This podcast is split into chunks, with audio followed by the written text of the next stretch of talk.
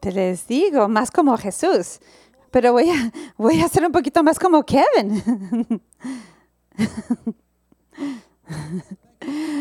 No creen que todavía puede bailar, ¿verdad? Hay veces que ni yo creo poder. Pongan eso en una botella. Ok, regresamos a nuestra serie Promesas y Poder. Dios nos hace muchas promesas. Y una de esas promesas es el que Él nos va a proporcionar poder para realizar sus promesas, que no son siempre las nuestras. Hay veces que nos da poder a nosotros para nuestras ideas, pero sabemos que nos ayuda a realizar las promesas que Él nos dio. El título de hoy es aferrarse. Ahora, nuestra cultura, eso no es una cosa positiva, no es una palabra positiva, ¿verdad? No pensamos en eso, pero en este contexto y en este pasaje es muy positiva, porque significa aferrarse como en agarrarse o deteniéndose y agarrándose fuerte de Dios. Bueno, me voy a saltar algunos capítulos eh, del capítulo de Josué. Ya cubrimos, obviamente, Josué convirtiéndose en un líder, el cambio de liderazgo que coincidió perfectamente con, con lo mío, que estoy cambiando de posición, y Brian Jones, que va a entrar como pastor principal en el verano, y atravesan el, el río Jordán, renovaron su promesa, su pacto, y después pelearon Jericó, perdieron a Ai y luego le ganaron a Ai y todo esto en el capítulo 6 al 10. Entonces me estoy saltando la, la parte de atrás del 10 al 12, que son el- la campaña sureña y la campaña del norte en la conquista de Canaán.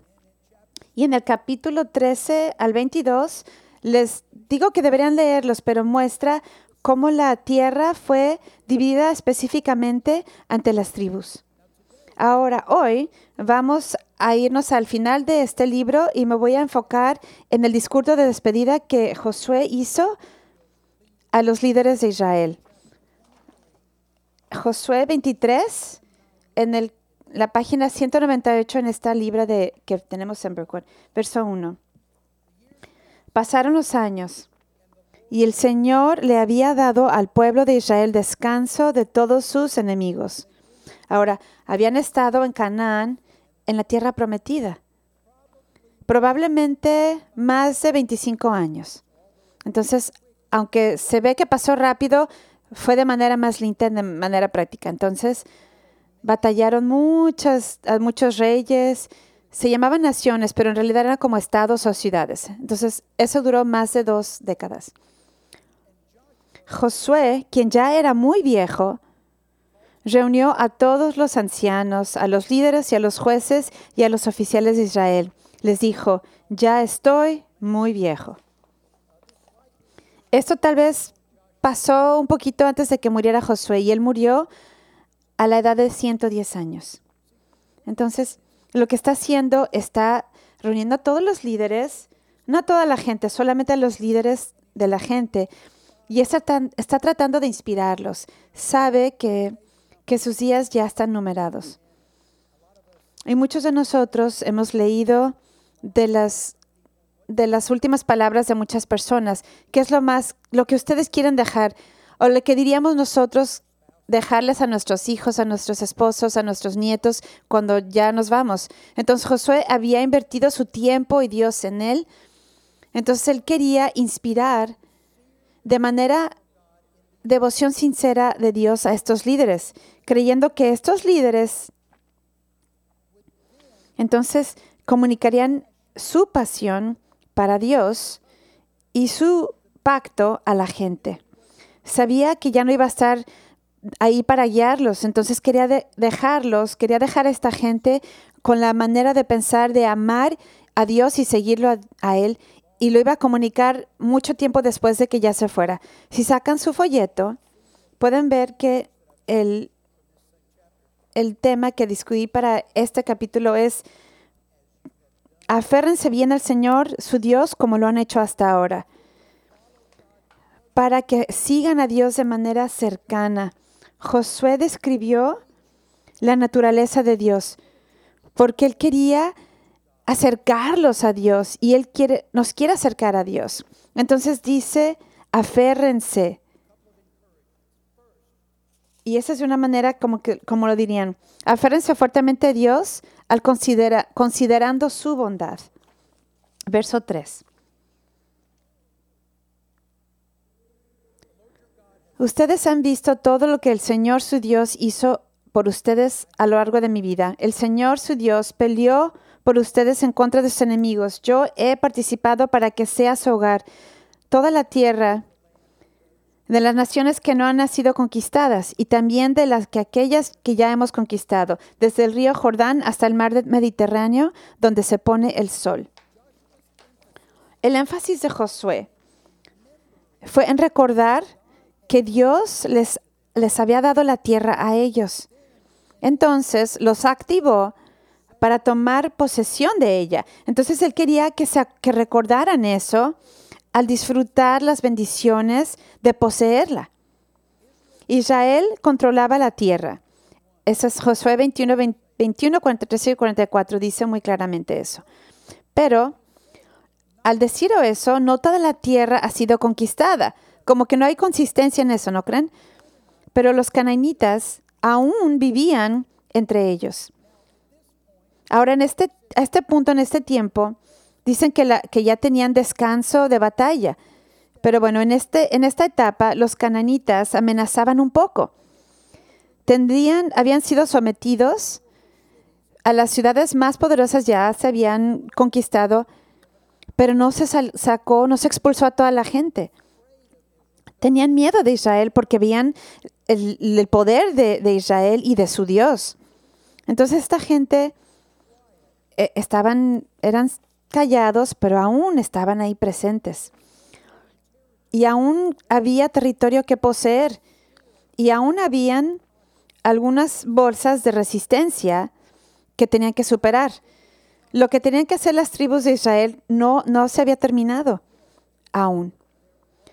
Ahí había mucho que celebrar. Piénsenlo. Piensen de dónde venía, de, de dónde vinieron. recuerden, los adultos ya, ya no estaban. Los primeros adultos que salieron de esclavitud ya no estaban, pero los hijos ahí estaban todavía. Los mayores de 21 años murieron en el desierto, excepto dos. ¿Quiénes eran los dos? Josué y, y Caleb. Pero también los hijos salieron de esclavitud. Eso fueron 40 años después. Estas personas habían sido esclavos liberados. Los esclavos no, son dueños de nada, no tienen casas, los sacaron de manera fea y aún en el desierto, después de dejar Egipto, estaban constantemente moviéndose, viviendo ahí por 40 años. Imagínense, nunca se pueden estar cómodos. ¿Por qué? Porque ¿qué seguían durante el día? El pilar de la nube y ¿qué seguían en la noche? El fuego. Entonces piénsenlo, encontraron un lugar cómodo, tal vez un, arbolito en donde se, se, acomodaron, ponen a su familia cómoda y luego aquí viene Dios y está el fuego. Nos tenemos que moldar otra vez. ¿Creen que a algunos de ellos no les gustaba eso? ¿Ustedes se hubieran sentido igual? Claro que se sintieron así. Ay, ojalá y que Dios ya nos diera un break.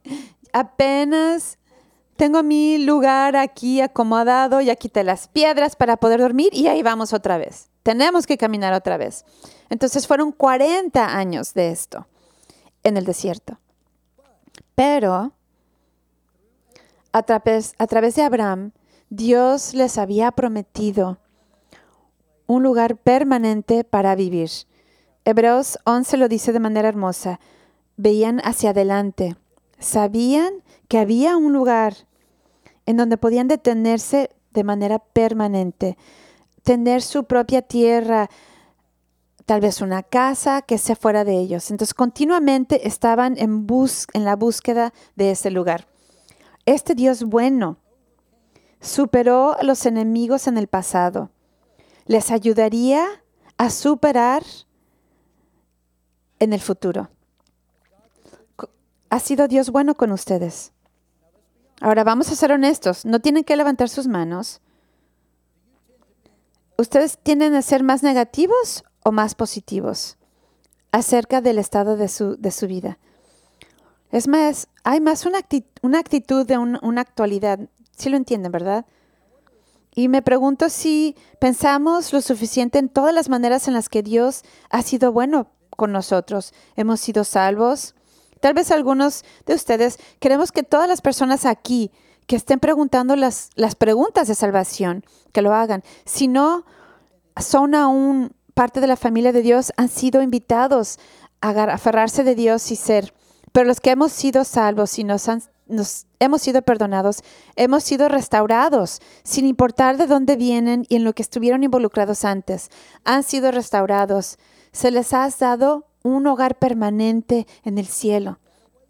Pero eso los espera. No lo tienen aún. Pero sí lo están viviendo en la tierra prometida. Algunos, algunos estudiosos dicen que la tierra prometida es un, lugar espiritual del cielo.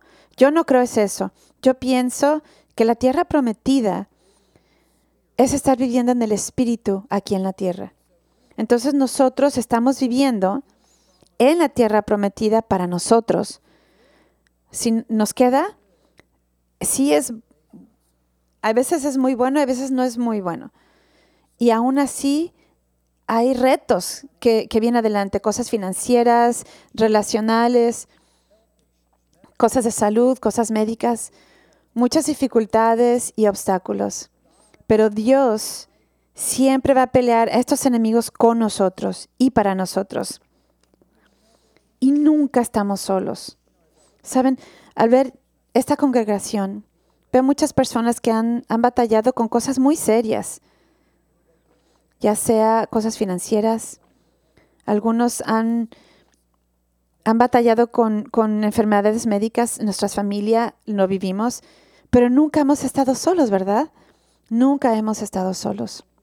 Entonces, tenemos esperanza porque sabemos que Dios está en esta batalla con nosotros. Él va a batallar la posición de nuestra cultura, que ya ha venido y, se va a intensificar aún más, porque si nos paramos firmes para Él, nuestra cultura nos va a atacar. Y yo pienso que de mayor manera en, los días que vienen, nuestras creencias y nuestras, y nuestros morales. Aún hoy se refiere a nosotros como inmorales por señalar lo que la Biblia considera inmoral. Entonces consideren lo que Dios ha hecho por ti, qué ha hecho en el pasado. Esa, esa canción que dice, cuentan sus, sus bendiciones, nómbrelas uno por uno. Me pregunta cuánto tiempo lo hacemos en contra de, de decir todos los problemas que tenemos al empezar nuestro día. En Cristo tenemos muchas más bendiciones, mucha más gracia que dificultades y problemas. Y si reflejan de dónde te ha traído Dios y lo que ha estado para ti, te puede ayudar para aferrarte con, con coraje, siendo confidentes, aún al enfrentar a los adversarios que vienen. ¿Tienen esa seguridad ustedes? Miren, vamos a ver Filipenses 1.6. Esa es una promesa. Y estoy seguro de que Dios, quien comenzó la buena obra en ustedes, cada uno tiene que identificar qué es lo, que, lo bueno que Dios empezó en ustedes. La continuará hasta que quede completamente terminada el día que Cristo Jesús vuelva. Entonces, ¿se terminará durante su, tiempo de vida? ¿Lo, ¿Lo, será? Alguien está diciendo, tal vez allá. ¿Quién es? ¿Es Michael? ¿Piensas que vas a terminado antes de, eso? Michael, ven aquí conmigo arriba. No hasta que regrese Cristo. Se preguntan por qué Dios no sacó a todo Israel, a todos los enemigos de Israel. ¿Tienen alguna idea? ¿Y por qué no arregla todos los problemas en tu vida? caminan más cerca de Dios cuando no tienen problemas. No problemas de, de salud, de dinero, de relaciones físicas, problemas físicos, men- problemas mentales. ¿Es eso cuando es ahí cuando están más cercanos a Dios? No lo creo. Creo que es cuando batallamos que nos aferramos más a Dios. ¿No lo creen? Y es cuando crecemos mucho de manera efectiva. Jos- Josué continuó, aférrense fuertemente a Dios al contemplar sus promesas. Verso 5.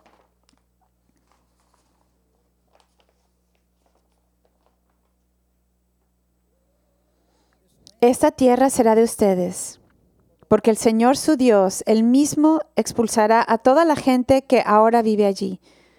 Ustedes tomarán posesión de esta tierra, tal como el Señor su Dios lo prometió. Dios continuará dar poder a la conquista. Este pacto de la promesa de la tierra, cuando van con y van y buscan a Abraham, y lo pueden encontrar en Génesis 12, 15, pero fue renovado para que Abraham, para que los descendientes de Abraham no se les olvidara que fue renovado para Isaac, más de una vez a Jacob, y después lo comunicó que esa tierra había sido prometida a José. Y Dios cumpliría esta promesa. Y es, se lo prometió a ellos y nos lo promete a nosotros. Pero hay condiciones para que Él haga esto, a las promesas de ellos y la promesa de nosotros. Verso 6. Y es, por lo tanto, asegúrense de seguir todo lo que el Moisés escribió en el libro de instrucción. Es una referencia al libro de Deu- Deuterónimo y también implica todo el libro de la ley, todas las escrituras dadas. Pero recuerden en Deu- Deuterónimo la palabra deutero significa qué? Dos. Segundo.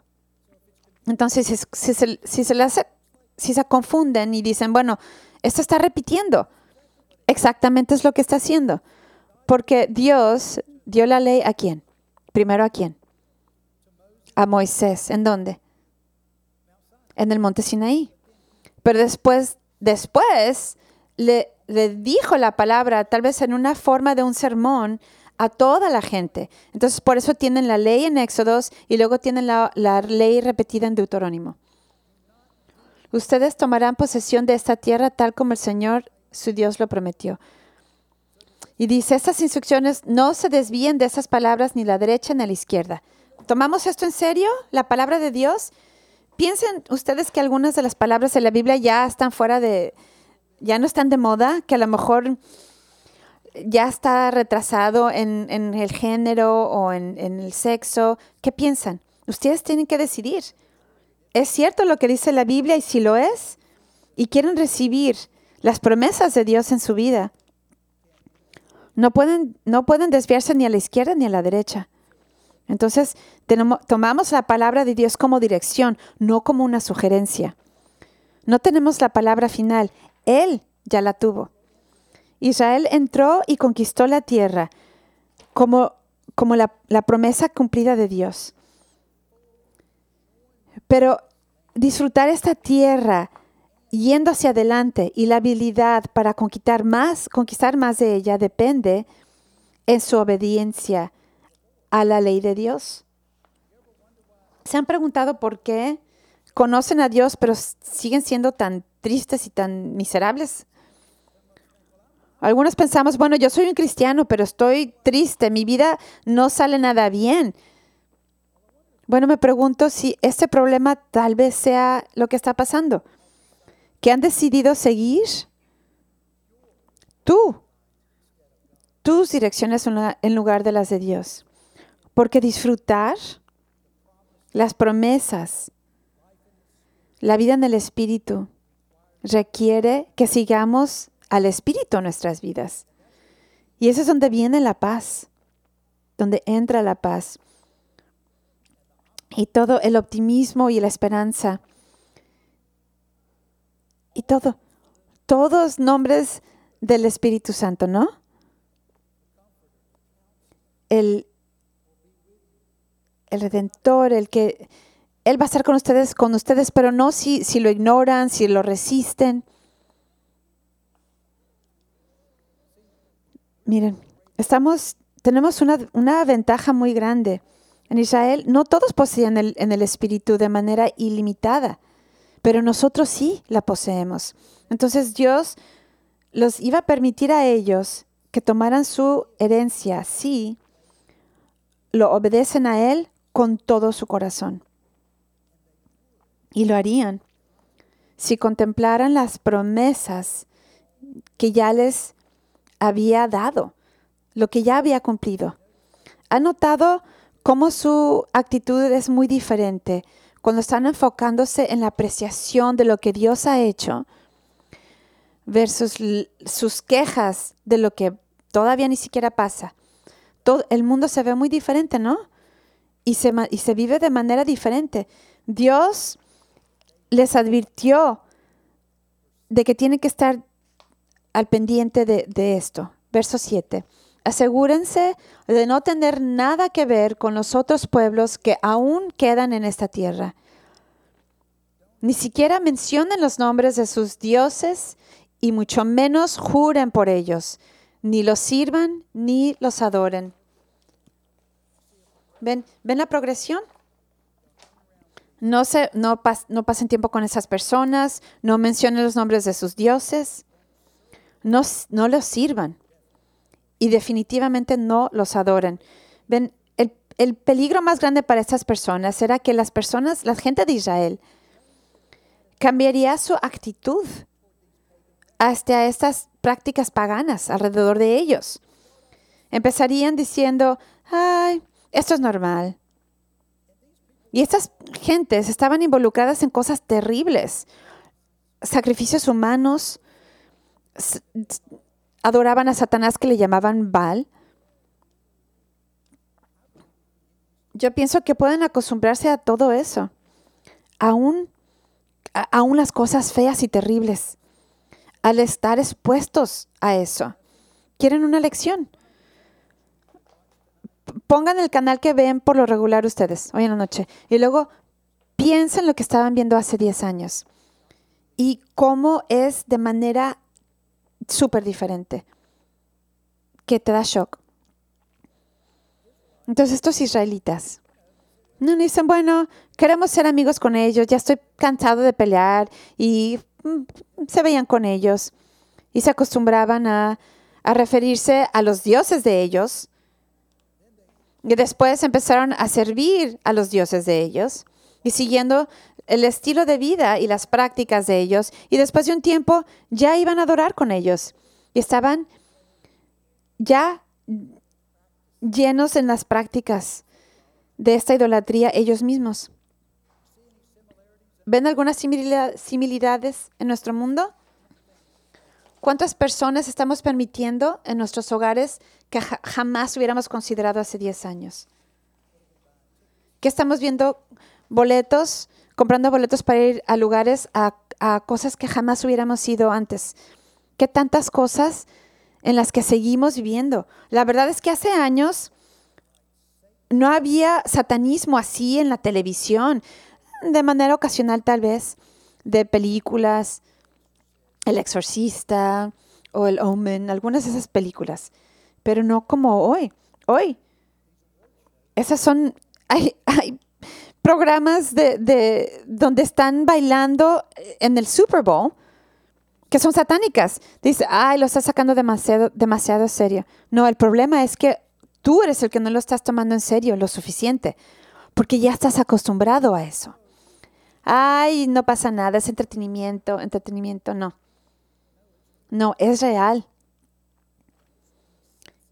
Y lo están des, sensitizando a ustedes del al mal y lo están influyendo. ¿En dónde están marcando la línea en estos comportamientos hoy? ¿Esa línea es diferente ahorita que hace 10 años? ¿Cuál se acerca más a lo que Dios quiere que tú hagas? Josué les dijo, al asociarse con los estilos de vida y las prácticas de estas personas, Israel de manera progresiva iba sido acostumbrándose a la cultura del, del mal, particularmente su adoración, que sacrificaban humanos, aún sus mismos hijos. Ustedes ponerse en un lugar en el que jamás podrían pensar que fuera posible. ¿Saben qué? Creo que yo veo algunos indicadores en nuestra cultura en donde ciertos grupos se consideran el enemigo. Por cualquier razón, sus maneras de ver las políticas, de las vacunas, de cualquier cosa. Pero hay una manera de verte a ti como algo diferente a mí. Hay veces que algo tan mínimo como algo racial no es una, una gran diferencia para nada. Porque mientras yo ya pueda categorizarse como diferente, puedo justificar tratarte de la manera que yo quiera, de cualquier manera. Y así es donde tenemos que ver a las personas con la perspectiva de Dios siempre. Israel fue llamado a que fueran apartados en su fe, enfocándose en su fe y en su Dios. Verso 8. Y aquí es donde viene el tema del verso de nuestro tema. Por el contrario, aférrense bien al la palabra hebrea de eso dice Dolbach, y lo que significa agárrense, sigan de manera cercana. Si, así pueden decir que de esa manera se aferran de Dios, se están agarrando, se están aferrando fuerte al Dios, a su Dios, como lo han hecho hasta ahora. La palabra hebrea también se usa en Génesis 2, pero ahí se refiere a la conexión entre un esposo y su esposa. Y están hablando de la, intimidad, la profundidad presente. Y en Deuterónimo 4 dicen esta palabra hebrea, se traduce como faithful. Tener. En esta palabra hemos, le hemos quitado el significado profundo, porque ser fiel significa una acción de una persona completa en términos de intimidad. Y pienso que la, hemos minimizado a simplemente no cometer adulterio. Pero tú puedes tratar maltratar a las personas de muchas maneras y es casi esa palabra. Y me refiero a su esposa. Josué entonces después les recordó a estos líderes de las maneras hermosas en las que Dios había llenado todos sus problemas para que puedan aferrarse y evitar estas, estos idólatras cananitas. Verso 9. Pues el Señor ha expulsado a naciones grandes y poderosas. Tenían naciones y tenían reyes, pero recuerden que se acercaban más a ciudades y o estados. A favor de ustedes, y hasta ahora nadie ha podido derrotarlos. Ahora, tendrían que decir de manera ultimadamente, yo sí los les gané y después a él les, ganaron a ellos. Cada uno de ustedes hará huir a mil hombres de enemigos, porque el Señor su Dios pelea por ustedes justo como lo prometió. Se están aferrando a Dios. Es una pregunta para cada uno de nosotros. aferrarse a Dios. ¿Me estoy aferrando a Él o me estoy asociando con los cananitas en mi cultura? chequen sus horarios, sus calendarios. ¿Con qué se entretienen? ¿Con quién, ¿Con quién están? ¿Qué están haciendo? ¿Aferrándose a Dios? ¿O viéndose con los cananitas? ¿O nos estamos aferrando a la palabra de Dios y sus maneras? ¿O estamos en las inmoralidades de nuestro mundo? Ay, no me puedo deshacer de todo el mundo, no, pero saben, a veces hablo con las personas y les digo, me dicen, tengo estas personas, estos amigos y viven de esta manera. ¿Me estás diciendo que ya no tenga nada que ver con ellos? Eso no es lo que yo estoy diciendo y no creo que tampoco lo que indica esto. Pero tienen que determinarlo ustedes si están siendo influenciados hacia lo que ellos hacen, porque una de otra una u otra cosa está pasando. Si están tratando de influenciar a esa persona hacia Cristo y la fe, entonces es una motivación muy diferente para esa relación. Y, y, se ven en lugares donde son, están seguros y bien para ustedes. De otra manera, los van a agarrar. Eso lo vimos la semana pasada. No, no sean, no están juntos con personas que no son creyentes. Segundo Corintios 6, capítulo 14, mírenlo. Quiero versar este, este con este. Mediante su divino poder, Dios nos ha dado todo, ¿todo qué? ¿Piensan que es la palabra? ¿Van a aferrarse a esa palabra? Todo lo que necesitamos para llevar una vida de rectitud. ¿Creen en ese verso? Tienen todo lo que necesitan para tener una vida de rectitud. ¿Ven algunas excusas ahí? ¿Algunas cosas que se justifiquen? No. Todo esto lo recibimos al llegar a conocer a aquel que nos llamó por medio de su maravillosa gloria y excelencia, y debido a su gloria y excelencia. Nos ha dado grandes y preciosas promesas. Estas promesas hacen posible que ustedes participen de la naturaleza divina y escapen de la corrupción del mundo. Es el Espíritu Santo.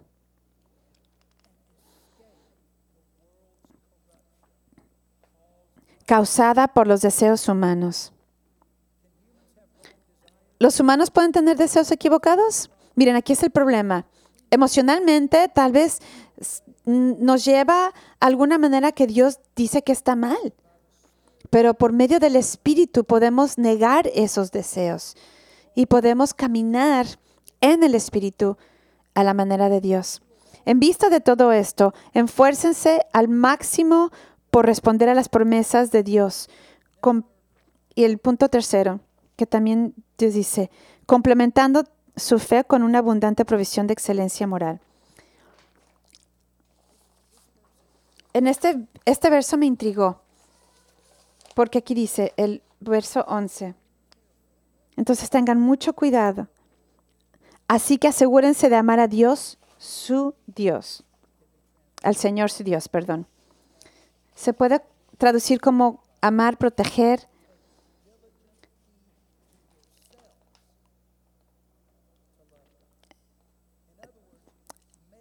De otras palabras, asegúrense, ese es Josué 23, 11, asegúrense de amar a Dios, asegúrense de, poner atención a cómo están amando a Dios. Me pregunto qué tan seguido hacemos eso.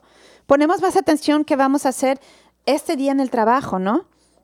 Pero estamos poniendo atención de manera cercana a la manera en la que amamos a Dios. Dios amó a Israel. Dios escogió a Israel como su posesión atesorada de toda la gente del mundo. Deuterónimo 7:6. O sea, así es como podemos ver cómo compara Dios a Israel como a un esposo y a su esposa.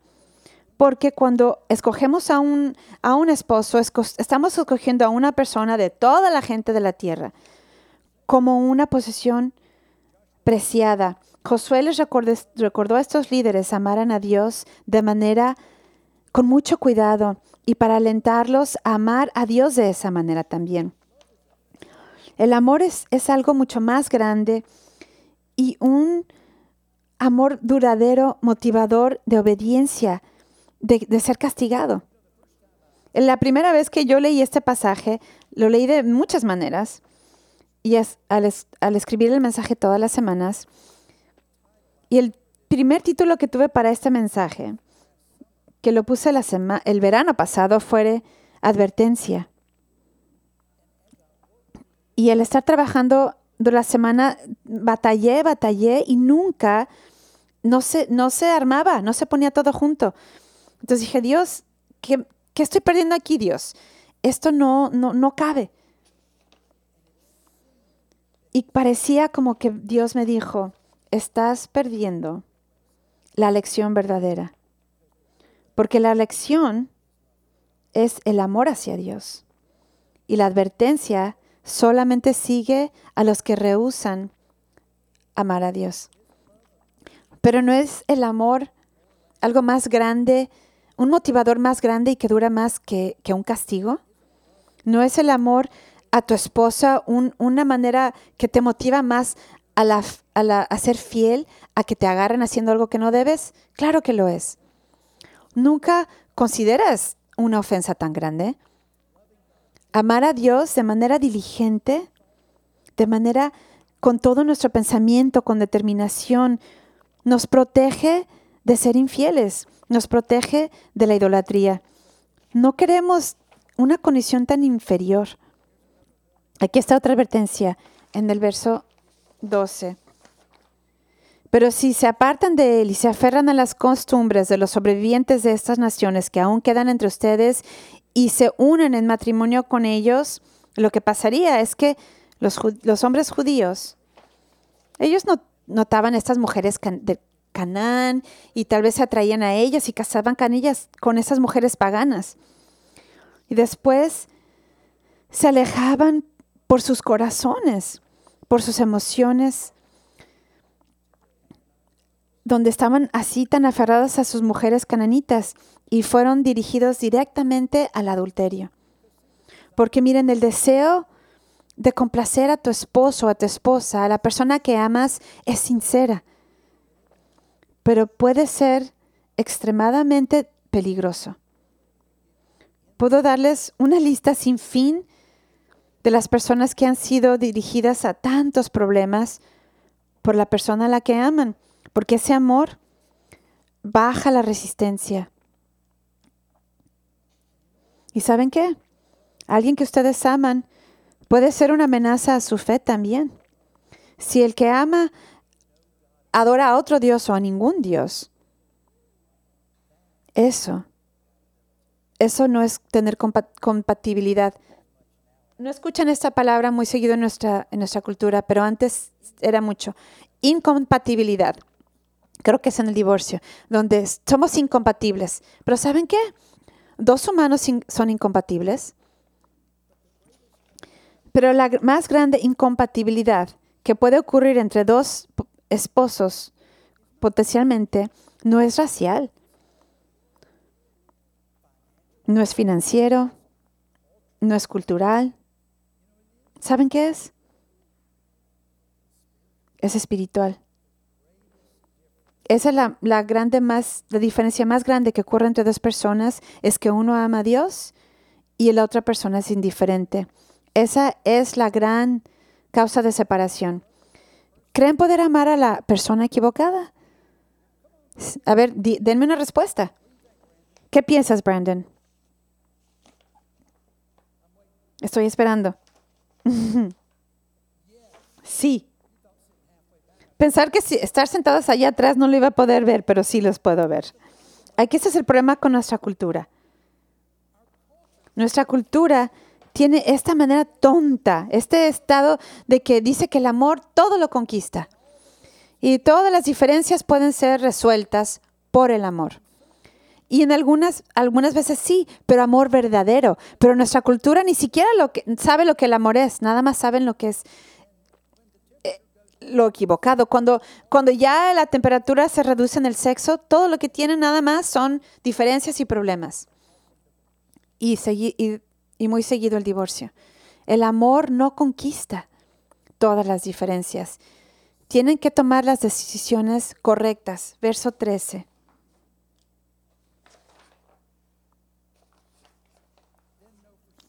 Entonces, sea... Y ustedes Entonces tengan por seguro que el Señor su Dios ya no expulsará a esos pueblos de su tierra, en cambio ellos serán como una red y una trampa para ustedes, como un látigo en la espalda y como zarzas con espinas en los ojos. Eso como que un dolor en mi cuello. Ven, los cananitas se quedarían. Causarían problemas, tormenta, dolor. ¿Quién recuerda que era la gente que Saúl y David, con quién pelearon ellos? Díganlo más fuerte los filisteos. ¿Saben que los filisteos eran cananitas? Goliath era un filisteo, pero también era un amorita de Bethoron.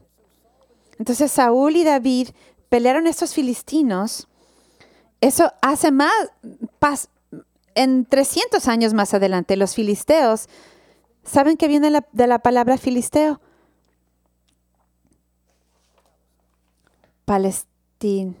los palestinos, los filisteos y palestinos. Y miren la batalla que está pasando ahorita entre los judíos y los palestinos. Y comenzó aquí. ¿Cuál es el resultado?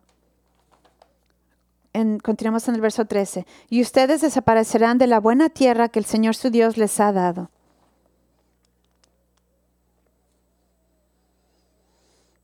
Israel ignoró esta advertencia. Se casaron entre, entre ellos los cananitas, vivieron la idolatría, empezaron a ofrecer sus, sus propios hijos en sacrificio. Salmo 10, 106, perdón. Y Dios los permitió que los conquistaran.